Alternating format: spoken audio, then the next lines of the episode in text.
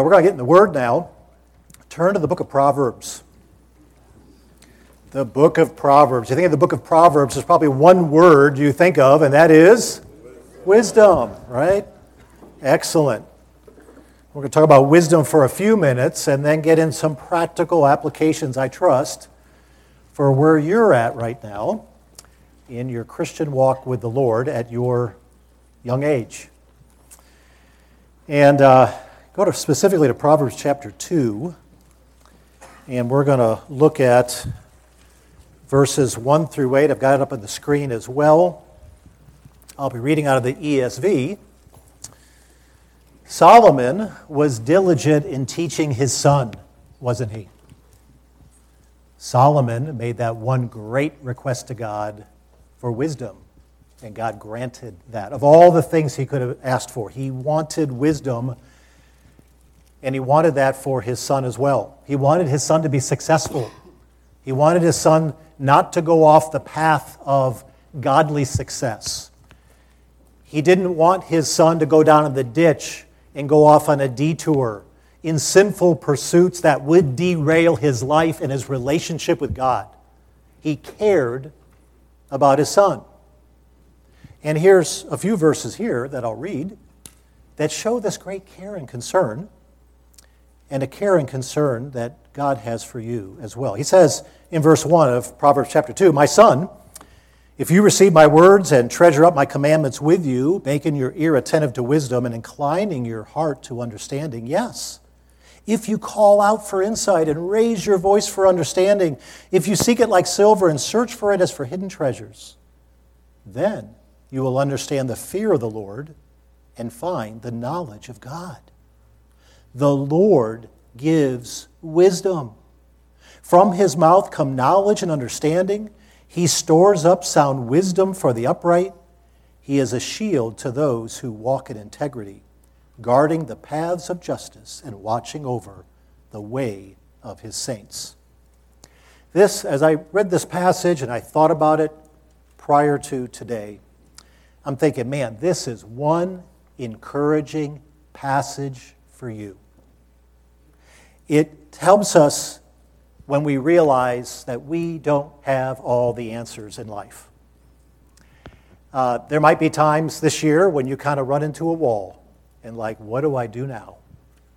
You run out of gas and there's just nothing left in the tank. You're overwhelmed with decisions and you just don't know which one, which fire to put out. Yeah, you just know the house is burning down, right? And look at verse 6. It's that glass of cool, refreshing water when the fire's burning, or sweet tea, if you prefer. It quenches that dry thirst. Look at that there again in verse 6. The Lord gives wisdom. Our great God delights in giving us what we need to make good decisions for Him. It's God's intention that we have everything we need to navigate through life for His name, for His glory, and to do it on His terms, His success, His definition of success. And yet, when you see there in verse 6 that the Lord gives wisdom, you see throughout the passage there's something required of us as well. It isn't let go and let God that I may have wisdom this school year and know what's the right thing to do and the wrong thing to do, and there's difficult decisions and there's two good decisions, and I don't know which one to choose. And how do I handle all this? Well, the Lord gives wisdom. But look what it says here that's required of us. Look at verse 1. Receive my words. You see also there in verse 1 treasure. Man, just, just think highly of them, keep them in your heart make this something you that this becomes a part of the fabric of your life, the Word of God, the, the, the truths of God. Look at verse 2. Incline your heart, fashion your heart, move your heart. Intentionality here, right? This isn't something like Velcro on the wall, and if it sticks, you know, it'll work. No, this is intentionality. The Word of God sticks, but we have to pursue it. And so you incline your heart to know what God has to say. Look in verse 3. It says, Call out raise your voice, make a diligent search for wisdom. Okay? Wisdom. What does wisdom look like? I'd show you a picture here of proverbial wisdom, all right? Uh, no, it's not a Solomon selfie. Um, I, I Googled wise man. Guess what I Google wise man? What I get a lot of when I click images? A lot of old people. There's always white hair. And there's always a beard, okay? Oh, yeah. it just dawned on me. Maybe I'm in there somewhere.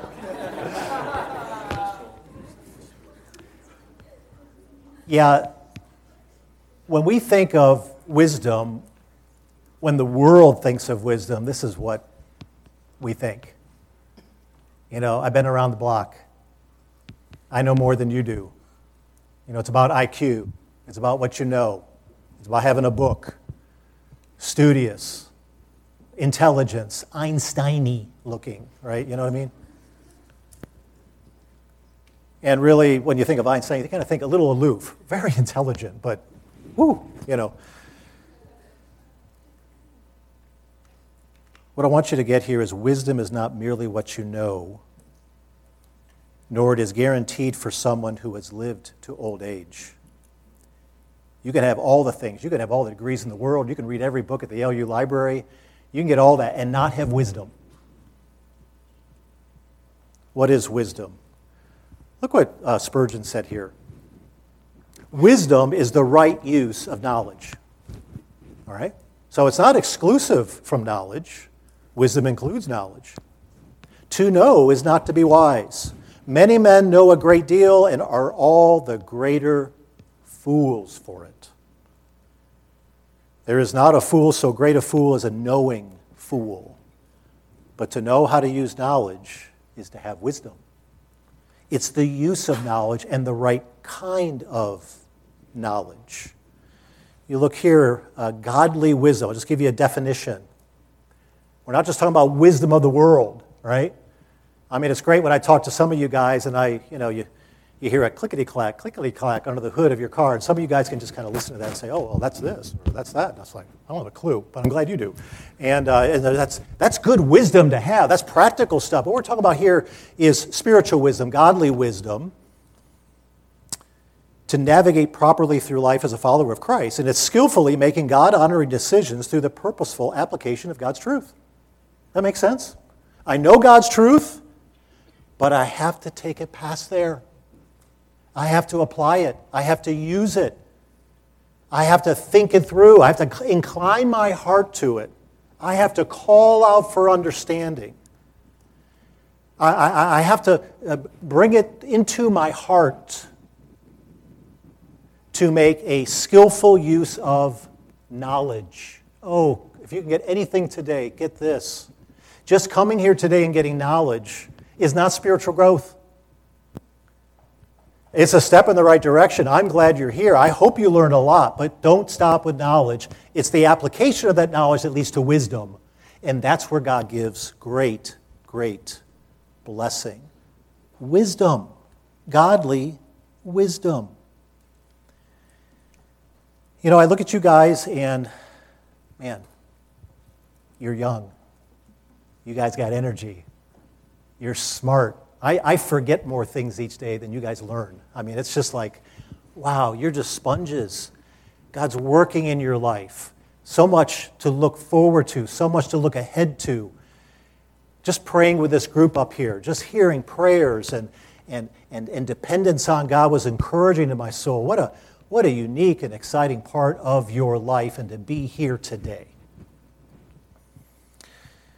And in this stage of life, whether you're in the working world right now, whether you're in a gap year, whether you're in the throes of a first, second, third, fourth year, or further, um, whatever your route might be, I believe God has you in this special time in this unique young part of your life as really an incubator. A time to learn, a time in your single years to commit yourself to truth and the application of it, that God may prepare you for the life ahead.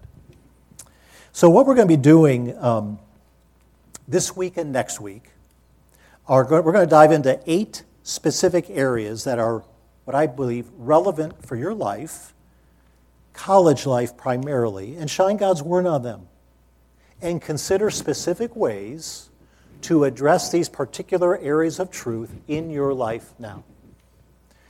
And over the course of the two weeks, we're going to cover eight different topics. Now, it's going to feel like eight different sermons, okay? So we're going to be kind of like going from one place to another, and we're going to be a little schizo, okay? Running around.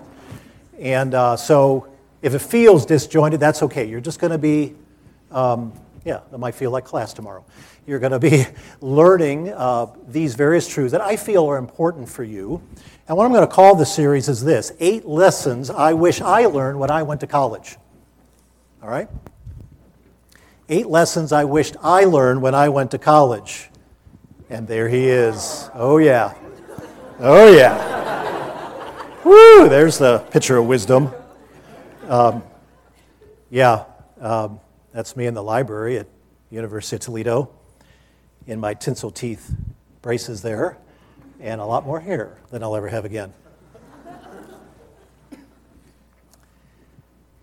God did a lot of my life It was in college I came to know Christ.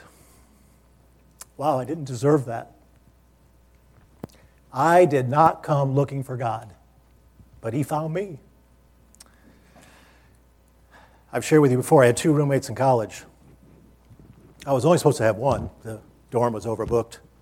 So here I am in this cracker box with three people. Oh boy, uh, thank you. Uh, and yeah, between piles of laundry and one roommate growing marijuana in the windowsill. Yeah, he had the whole deal. I mean,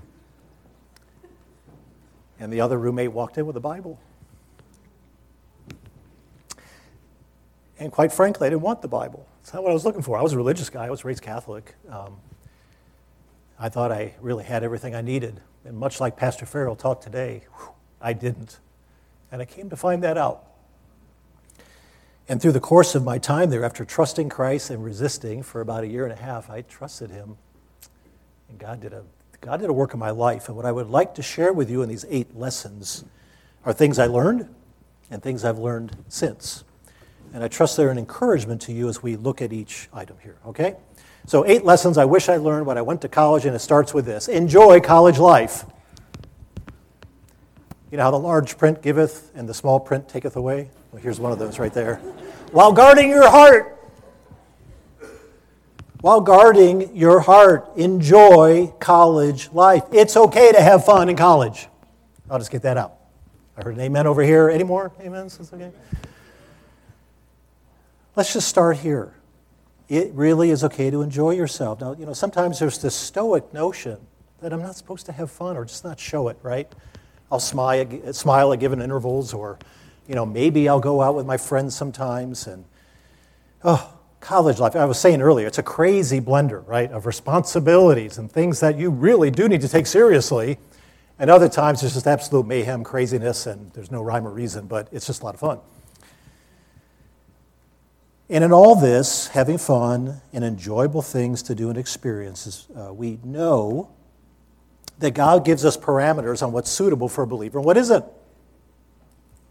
Well, let's just start right here. God is a giver of good things. The Lord is good to all, and His mercy is over all that He has made. He's good God. His, his role in life is not to make your life miserable. He wants to bless you, encourage you in the right things, right? He gives good gifts to his children for their blessing and enjoyment. It is his character of goodness to bless you. And I encourage you to aim to enjoy God and this unique time of life at LU for fun, to cultivate friendships, to make memories, and to know your God. Now, we have to remember there's caution in having great fun, fun in making great friends, in generating all those good stories that you'll tell your grandchildren someday, um, which I enjoy doing. I did that over this past week when they were visiting. It's possible to get all that and miss the point of it all. The chief end of man is to glorify God and enjoy Him forever. And we easily succumb in the Christian life, and this will be a challenge to you after you graduate as well, to love and desire good things too much. Did you hear what I said there? It's possible to love good things too much. John Calvin famously wrote in his Institutes, he said this The human heart is a perpetual idol factory. In other words, we make things, even good things, too much of a good thing. And when we do, God takes a back seat, and we end up worshiping what's created and not the Creator. You can pursue good grades. That's a worthy goal. I hope you're doing that, right? Give God glory in your work ethic, in your academic pursuits.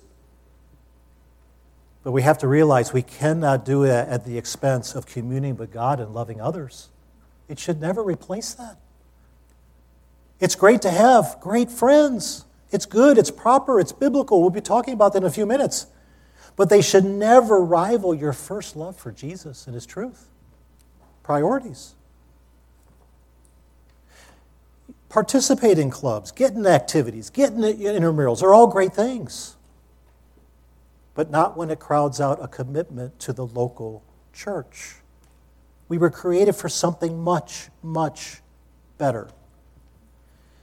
Uh, a passage of scripture here. Psalm 31 19. Oh, how abundant is your goodness, speaking of God's goodness, the joy, the good things He gives us in this life, which you have stored up for those who fear you, right? And work for those who take refuge in here, those, those who are pursuing a relationship, reverential awe, honor for Him where they make God their trust in the sight of children and mankind. Psalm 31 19. John Piper put it this way We want to treasure God above all things. That's what it's all about. If you miss that, you're missing it all. As I give you these eight things I wish I learned when I went to college, this would be the first thing on your radar. It's about Him, not about you. It's about Him. When this is your ambition, the glory and enjoyment of God, life's decisions become a lot easier. Man, when we're off track, when we're doing our own ways, when it's all about me, oh, confusion, lack of vision, lack of a biblical understanding without a walk with God. Now, there's still tough decisions when you have a walk with God, but oh, when you're gravitating and chasing after him, guess what? Some things that just don't make sense, they just, they just, they just fall away. Why would I go that way? Or why would I do this? It's just not in your heart. It's not, it's not who you are as you're chasing after God. So how do we keep God at the center? Here's my biggest piece of advice. It's right there in Proverbs 4:23. Keep your heart with all vigilance, for from it flow the springs of life. Watch your heart. Have fun. Enjoy yourself. Get involved. Do things. Make this a great, enjoyable part of your life. But do it with the Lord, watching your heart. Your heart, the innermost being, your thoughts, your motives, your desires. It's why you do what you do. Your heart. Your actions, your speech, your behavior, they flow from your heart. Again, we're not talking about behavior modification. We're not talking about knowledge only. It's the application of knowledge that includes the ministry of the word to your heart. So the choice here, we're either pursuing hard after God or we're pursuing something else. Let me give you just three, three things. How can I keep my heart with vigilance, all right? I could probably give you a list of a dozen. Here's three that came to my mind. Pray to the God who knows your heart. Pray to the God who knows your heart. Write this down Psalm 139, 23 and 24. Search me, O God, and know my heart. Listen to that prayer. Try me and know my thoughts, and see if there is any grievous way in me, and lead me in the way everlasting. Pray to the God who knows your heart. He'll fashion it, He'll change it, He'll mold it. These are the prayers God answers. Two, how can I keep my heart with vigilance? Evaluate your motives and desires with Scripture, not merely your feelings, right?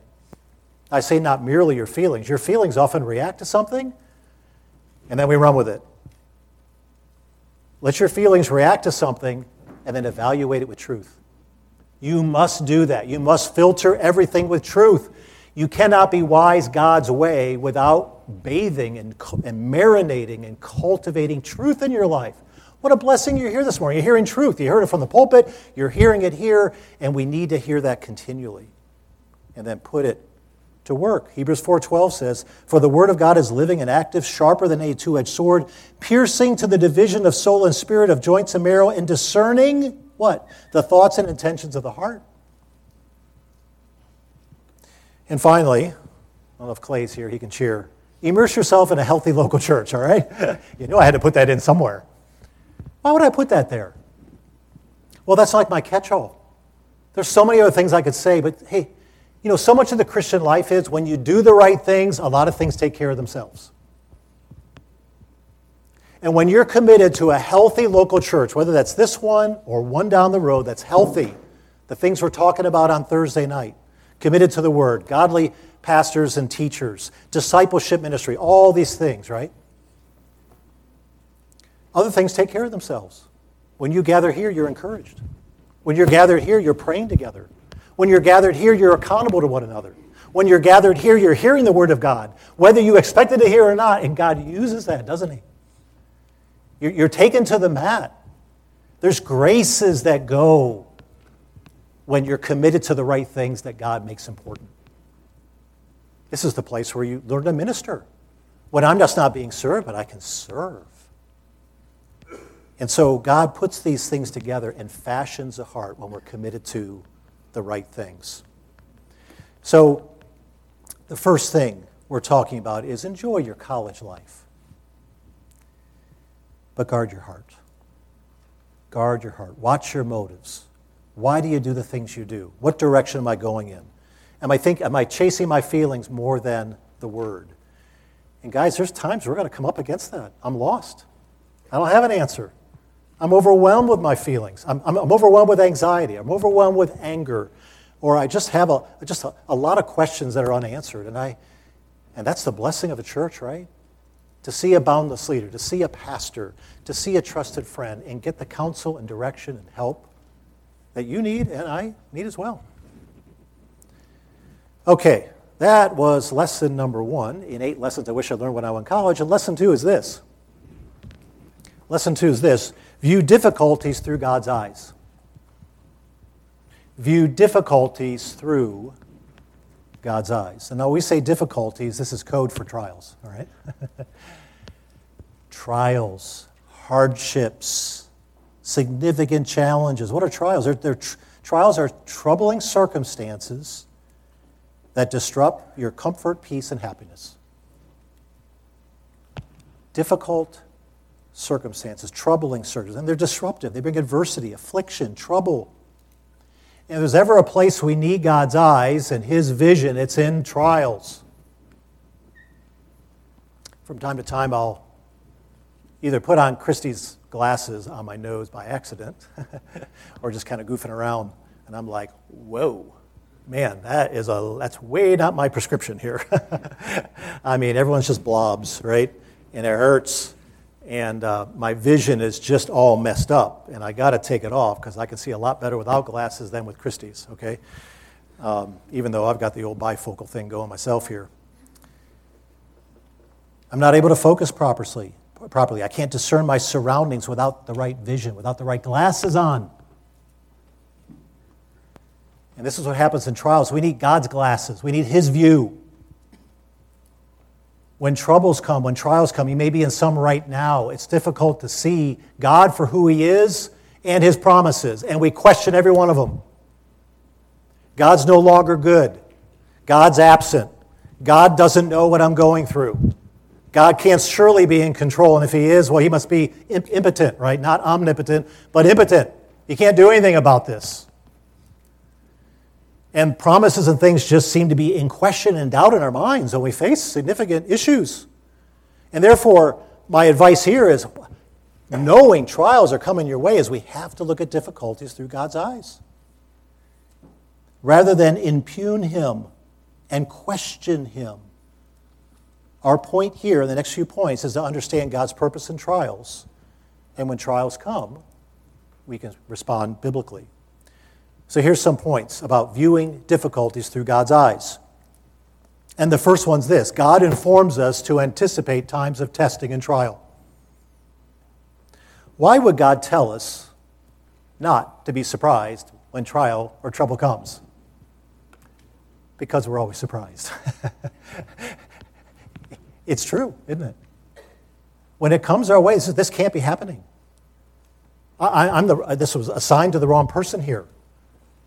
Uh, you know, God made some kind of mistake, or, or God surely can't be involved in this.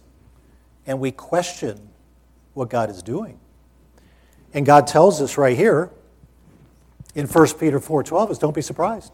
Beloved, don't be surprised at the fiery trial when it comes upon you to test you as though something strange were happening to you. What are we what are we we're getting here? We're getting truth from God to discern that God does use trials. In fact, you see purpose here. You see encouragement here. It's to test us. Don't be surprised. It's here for our testing. I remember my first week in college. I was there at school early, cross country. I was on a cross country team at the time. And uh, I was alone. I was lonely. I was sad. I remember going outside my dorm alone this late summer day, and there was this old stump out there right by the woods, and I sat out and I just cried. Man, I could have filled a bottle with tears. Man, I missed home. I wanted friends. I was asking why I was even here. My, my heart, it was a trial for me. I was, I was filled with anxiety. And I, I want you guys to know you, you maybe go some very similar things yourself right now. And the thing, the, the message here in this passage is don't be surprised by it. That's the first thing. God uses trials. And you see here to test to test. Now, let's get, that'll take us into our second point here to understand that a little better. And this brings great encouragement. We should not only anticipate times of testing and trial, but God informs us He has great purpose in trials. These aren't just cosmic accidents that came our way and now God's going to march it in a white horse and clean it up for you. He has purpose. He ordains these things for your good. And He has purpose behind that. That should bring encouragement to you. God has a plan, He has an end game, and He's using this very moment, this struggle, to get you there. James 1, 2 through 4 says this, right? Count it all joy, my brothers, when you meet trials of various kinds, for you know that the testing of your faith produces steadfastness. And let steadfastness have its full effect, that you may be perfect and complete, lacking in nothing. It is so easy to view a trial as nothing more than an irritant, just something to overcome or whine about. And a passage like this revolutionizes our perspective, doesn't it? It's God in the control tower, navigating and orchestrating it all. And he says here he's doing something profitable and helpful for my benefit. What does he say there in verse 3? He produces steadfastness in trial. God uses trials to produce steadfastness or endurance for the pressure cookers of life. How many of us would study if there wasn't a test, a quiz, a final? Yeah, maybe about like this, right? Zero. Ah, not another quiz. Not a final. You really? I got to study everything from this past semester? I can't remember what happened the first week of school, right? It's just like crazy. And yet, what does it do? It drives us to something to produce an academic accomplishment that you would never do unless you had that before you. And trials God uses by his righteous good hand to produce something. There's purpose in them. What a comfort to know that God is in control, He's purposeful. and He's making you steadfast. Another way of just saying He's maturing you. He's building spiritual muscle. You've heard it said before no pain, no gain. Back in my high school, they said blood makes the grass grow. That was the football team, by the way. That was not, that was not chemistry class. Uh, uh, that's why I was not allowed on the football team. I stuck with cross country. Uh, blood makes the grass grow. And boy, what a, what a great way to be shepherded by a faithful God who knows what we need, who knows what we can handle, what we can't, and knows how to draw us to Him to mature us and complete us and give us endurance and steadfastness. And what He says here is He does this through trials. So don't be surprised at trials. And um, know that God's at work, that He's in the control tower controlling all things. John MacArthur said it well here. When we look at the purpose of trials, I need to know that I'm not a piece of driftwood floating around. I'm not just a stick in a waterfall just going over the edge and being thrown to whatever happens to be under me when I hit bottom. There's a God, a living, sovereign, eternal God in control of every single detail of my life. And that should give you great comfort and joy when trials hurt. So God has informed us He has great purpose in trials, but also God promises wisdom for the asking in trials. God promises wisdom. James 1, going back to James again in trials, it says, If any of you lacks wisdom in the context of trials and difficulty, let him ask God. Crazy, isn't it? That's sometimes the last place we go. We're running around like chicken little, sky's falling, running here, running there. If you lack wisdom, ask God, who gives generously to all without reproach, and it will be given him. But let him ask in faith with no doubting, for the one who doubts is like a wave of the sea that is driven and tossed by the wind. Go to God. Ask him for wisdom. Remember, wisdom is skillfully making God honoring decisions through the purposeful application of God's truth. You're asking him, Lord, give me the right verses. Lord, give me the right truth. And many times God uses vehicles of grace, means of grace to give us that truth. Like right here from that pulpit over there, a biblical counselor here, a boundless leader, a pastor. They're means of grace to give you truth where you need it. And when you pray, God loves answering prayers that gives you the truth you need to make skillful decisions with it, right? It's not truth for truth's sake. It's truth to skillfully use. And trials are certainly one of those places we need God's truth. So pray for wisdom. Pray for wisdom. And then lastly, viewing difficulties through God's eyes, God teaches us His goodness in trials. He is good. He is everything the opposite of what we think when we are going through the fire. He cares for you. He loves you. He is with you every step of the way. When we say these things about trials, we're not saying they're not hard. We're not saying there's not tears. We're not saying there's times that things just seem to be crumbling around us. God teaches us goodness. Look how David put it in Psalm 119. What a testimony. Before I was afflicted, I went astray. What a perspective. He said, Lord, you use this trial.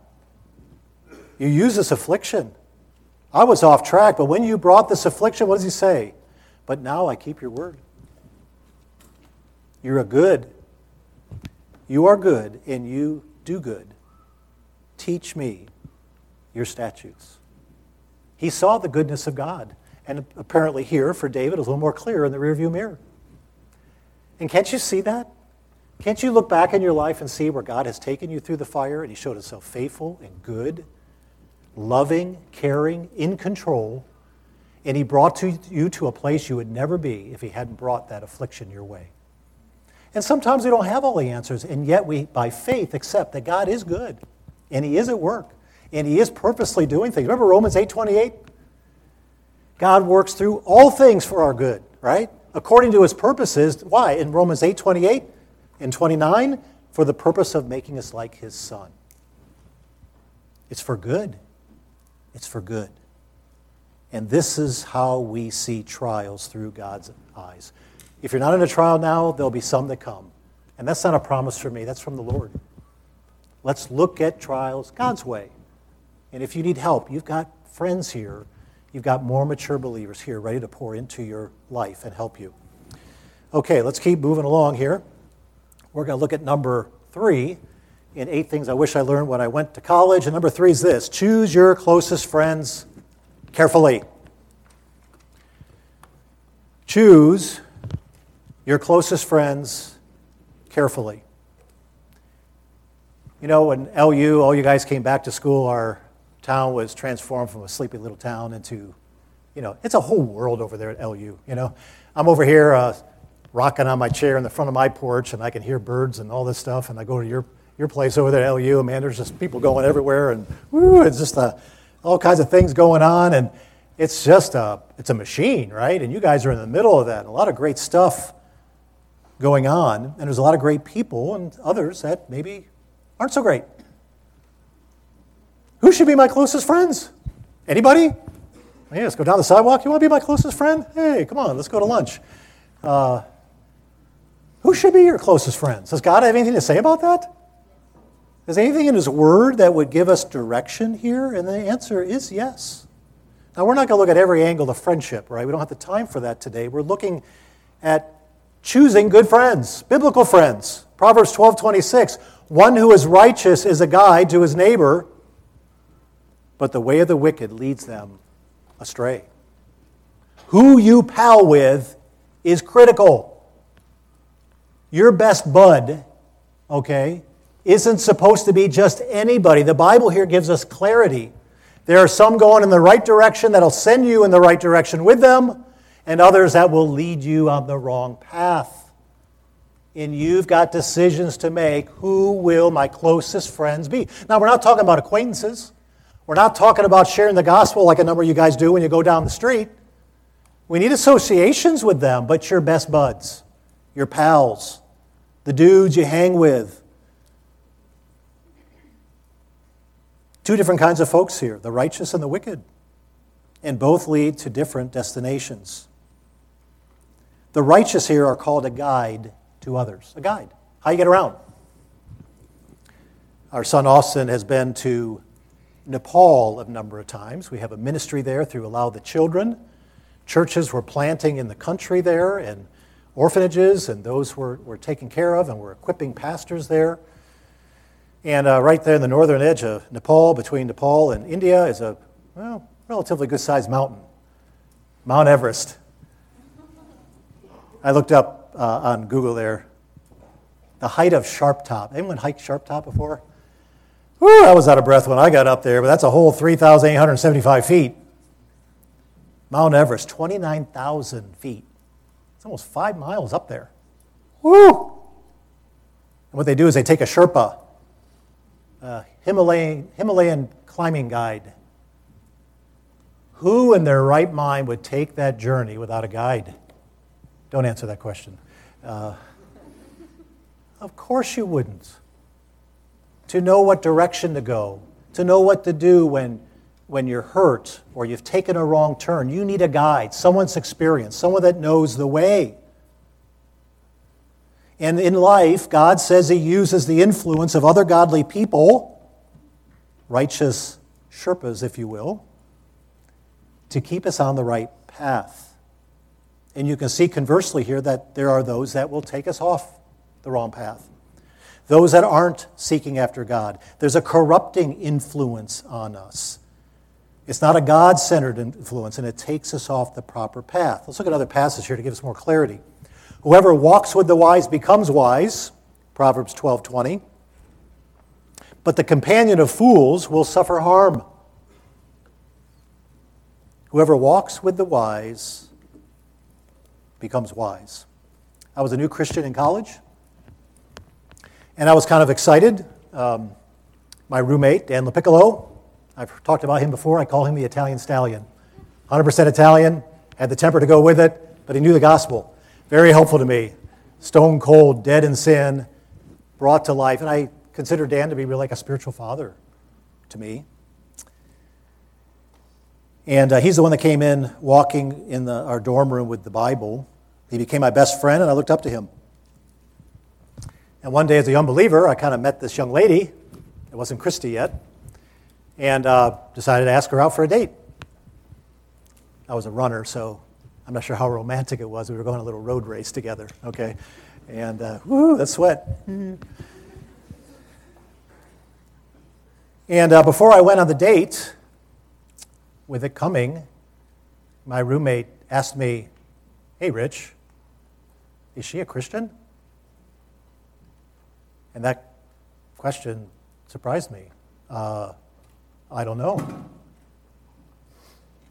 As a young Christian, I didn't have a clue. I wasn't even thinking about those things. She's, she's a lady.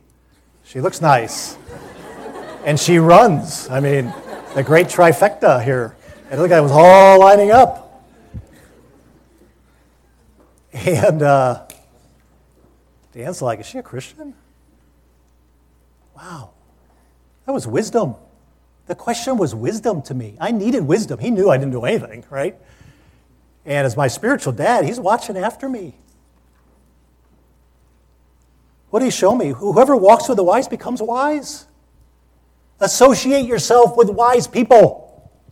Walk with them, live with them, breathe with them, eat with them, go on road races with them, whatever it takes, all right? Associate yourself with people that are skillfully applying God's word in their life.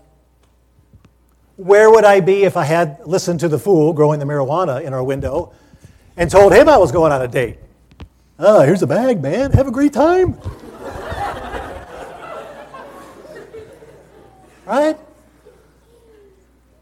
Wow. It's life altering, people. God is so kind to give us clarity here. The friends you choose are significant, they're important, they're no small thing. Think that through. Now, you don't need someone that's going to seminary. you know, what, what are we talking about here? Let's, let's get to a few things. What are we talking about? We're talking about friendships. How do I choose a good friend? A few things. This is not going to be all of them, all right? Just a few things to think about. How do I choose a good friend? First, commit to orienting your own life towards Christ.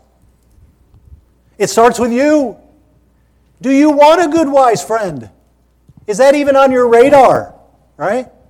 God's glory, His purposes, just an inkling. I want to be like God. I don't want to go down the wrong path. I want to please Him, and I'm going to attach myself to the right people. But look at your own heart first. 2 Corinthians 5 9. So whether you're at home or away, or you make it your aim to please Him. And as your love increases for our Lord, you will naturally gravitate toward others that have that same love. That makes sense? Birds of the same feather flock together. Temperatures don't collide, cold and hot, man. They, they, they have an equilibrium together. And it's true with your heart. If you're pursuing the right things, you're going to pursue others that are pursuing the right things and get wisdom. Secondly, pray for and seek those that are also pursuing Christ see something in their life where they're using the Bible. They're making spiritual decisions. They just don't forget about what God has to say. That, that's on their computation. They're thinking that way, they're acting that way. They're not perfect, but they're heading in that direction. I want to attach myself to the people, to the direction God says I need to go. And you can quickly find out when you're with other people. Some are heading in that direction, and some have no desire at all. And those with no desire at all should not be your best friends. You understand what I'm saying? I'm saying they can't be a friend, but your best friends. Here's a picture of my buds from college. That is not from college, okay? we had a birthday party for my sister in law last May, and some of the old college gang was there. The guy on the right is the Italian stallion, all right? He delivers babies in Muncie, Indiana now and drives a very fast car. He's a good guy. The two in the middle there, the guy behind Dan is he came to know Christ. All conference linebacker, the guy next to him, fullback, was the bodyguard for the mayor of Columbus for years. These are my guys, man. We are close friends. These are the guys. When I prayed for good friends that God gave me, it was this and they're still great buds today, walking with the Lord. No, it doesn't have to be that way. But God was so gracious, God was so good. Psalm 119, 63 says this I am a companion of all who fear you, of those who keep your precepts. And God gave me good and gracious, wise friends, and we grew together, and we still care for each other. Finally, I'll say this faithful friends are there when, you, when they are needed. Faithful friends are there when they are needed. Proverbs 17 17 says, A friend loves at all times, and a brother is born for adversity. They're there for you, they care. Those are great people to associate with. And not only for your benefit, but for theirs. This is how you can be a good friend, for being there with people when they need you most, to listen, to hear them out, to meet their needs. Choose your closest friends carefully. The Bible makes this no small matter. And if you need help with some of those decisions, please see me see Clay, see one of our leaders, and we'll help you make those decisions. All right, we're going to continue to jump in our schizophrenic way to our last point in just a few minutes here, okay? And that's number four. Eight lessons I wish I learned when I went to college. And number four is this resist the temptation to maximize self and minimize others. Resist the temptation to maximize self and minimize others. Now, it's not going to be a surprise to you that when I say our culture is fixated on the celebration of self. It's a me party everywhere you go, right?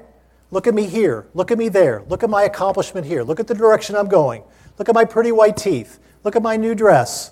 Look where I got accepted in college. Look what I accomplished here.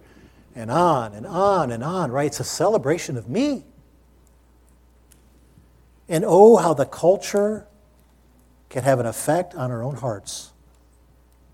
The world's recipe for achieving personal success is all about getting and not about giving. Success is centered on watching out for number one.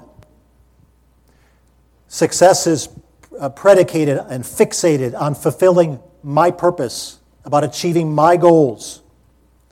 Now, don't misread me here. We need a plan. You do need a, you need a path here in your academic studies. You do need good grades. You do need to pursue goals. You do have to pick a major at some point. You undecideds out there. Um, there are right things to plan for and to go for and to work for. But oh, how easily we get trapped into a cycle that prizes my ambition and goals to the exclusion of what God wants to do in my life, and specifically for the good of others. We get entangled in the sense of this unhealthy competition that focuses on self achievement and getting ahead instead of serving those that are around us. Remember what God said about greatness? If we go to Matthew 20, 25 through 28, God put it in a nutshell, and it's radical. It's countercultural. It's mind blowing. He says there in verse 25, But Jesus called them to him and said, You know what the rulers of the Gentiles lorded over them, and their great ones exercise authority over them, you know, pumping their chest, exercising rule and authority, and just this special position they have because of who they are. And it says, It shall not be so among you. It's not about being first. Who is it that's great? But whoever would be great among you must be your servant. And whoever would be first among you must be your slave. Even as the Son of Man did not come to be served, but to serve, but to give his life as a ransom for many. The path to greatness in God's eyes is to be a servant of others. We mistakenly think that if we give ourselves away, we'll lose everything. When the Bible says the opposite, what does it profit a man who gains the whole world and loses his soul? It's Luke that said in Acts 20 35, quoting the Lord himself, it said, It is more blessed to give than to receive. Are we going to believe the Lord here? There's greater blessing in giving than getting. In God's economy, the givers are getters. And the blessed life includes an indispensable element it's this service to someone else besides myself. And therefore, we have to develop a mindset of a servant. Do nothing from selfish ambition or conceit, but in humility count others more significant than our, yourselves. Let each one of you look not to his own interests, but also to the interests of others. Have this mind among yourselves, which is yours in Christ Jesus. Jesus is our model. Jesus is the ultimate God man servant. If you want to know how to treat others and how to view yourself, you look to him. So, what do you do? How do I serve others? How do I know how to serve others? Well, I'm just going to boil it right down to this because that's what the Lord does in Matthew 7 12. So, whatever you wish that others would do to you, do also to them. And this is the law and the prophets. It's as simple as that. Treat others the way you would want to be treated. Do you want good friendship? Be a good friend to others. If you had no car, you needed a ride from someone, of course you'd want to ride. Then make you and your car available to give others a lift when they need it. Are you helping? Uh, are you helped when encouraged by others? Then start listening to others yourself and their needs and encourage them. Do you want help from someone smarter than you when the homework is tough? You chemistry majors, you engineering guys, you nursing people, all you guys. There are times we hit a wall and man, I got, I got, I get close to a smart guy here. Then help others with their studies when they have a need. Do you want others to pray for you? Then practice regular prayer for others. Love them. Now, we're not talking about a quid pro quo. If you do something for me, I'll do something for you. It's a model. When you, because you desire help, it reminds us to help others in that same way. Initiate service to others. Give yourself to others. Think of ministry in this local church. Why do we give you ministry opportunities? Why did we tell you about the media ministry last week, children's ministry? Even the MIT class learn about counseling. It's to equip you to love other people, to get off yourself, which our flesh always gravitates towards, to go and serving and expending yourself for the good of others. So join a healthy church, get involved in a local church, serve others, edify others. A friend looks downcast, ask them, How can I pray for you? What's going on? There's a new face in our crowd. Greet them, welcome them, love them the way you would want to be loved. Don't get so far lost in yourself and your goals that you forget how to serve as Christ has served us. And that's it for today. Eight lessons, lessons I wish I learned when I went to college. Enjoy college life while guarding your heart. View difficulties through God's eyes. Choose your closest friends carefully. And resist the temptation to maximize self and minimize others. So I'm letting you off a minute or two late, and Clay's going to get that choir thing going. So if you want to get into that choir meeting, get over there. I'm going to close briefly in prayer and then book and do what you need to do. Let's close. Father, thank you for the blessing of this day. Thank you for your word that gives clarity. Thank you for wisdom for the asking. Make us wise people that want to be like you and to pursue you and to follow after you. Give us the wisdom we do. Help us to apply truth. Help us, help us to skillfully make decisions today, this semester to be heading on this track. Help us to choose these friends that'll help us along the way, that'll influence us in that direction, Lord. Help us to attach ourselves to them. Help us not to think more highly of ourselves than we ought, but to humble ourselves and to serve others because that's where greatness is found. Lord, make it a great, enjoyable, fruitful year. And we look forward to next week as we look at four more lessons I wish I learned when I went to college to be wiser and more like you, to please you and to glorify you. In Christ's name. Amen.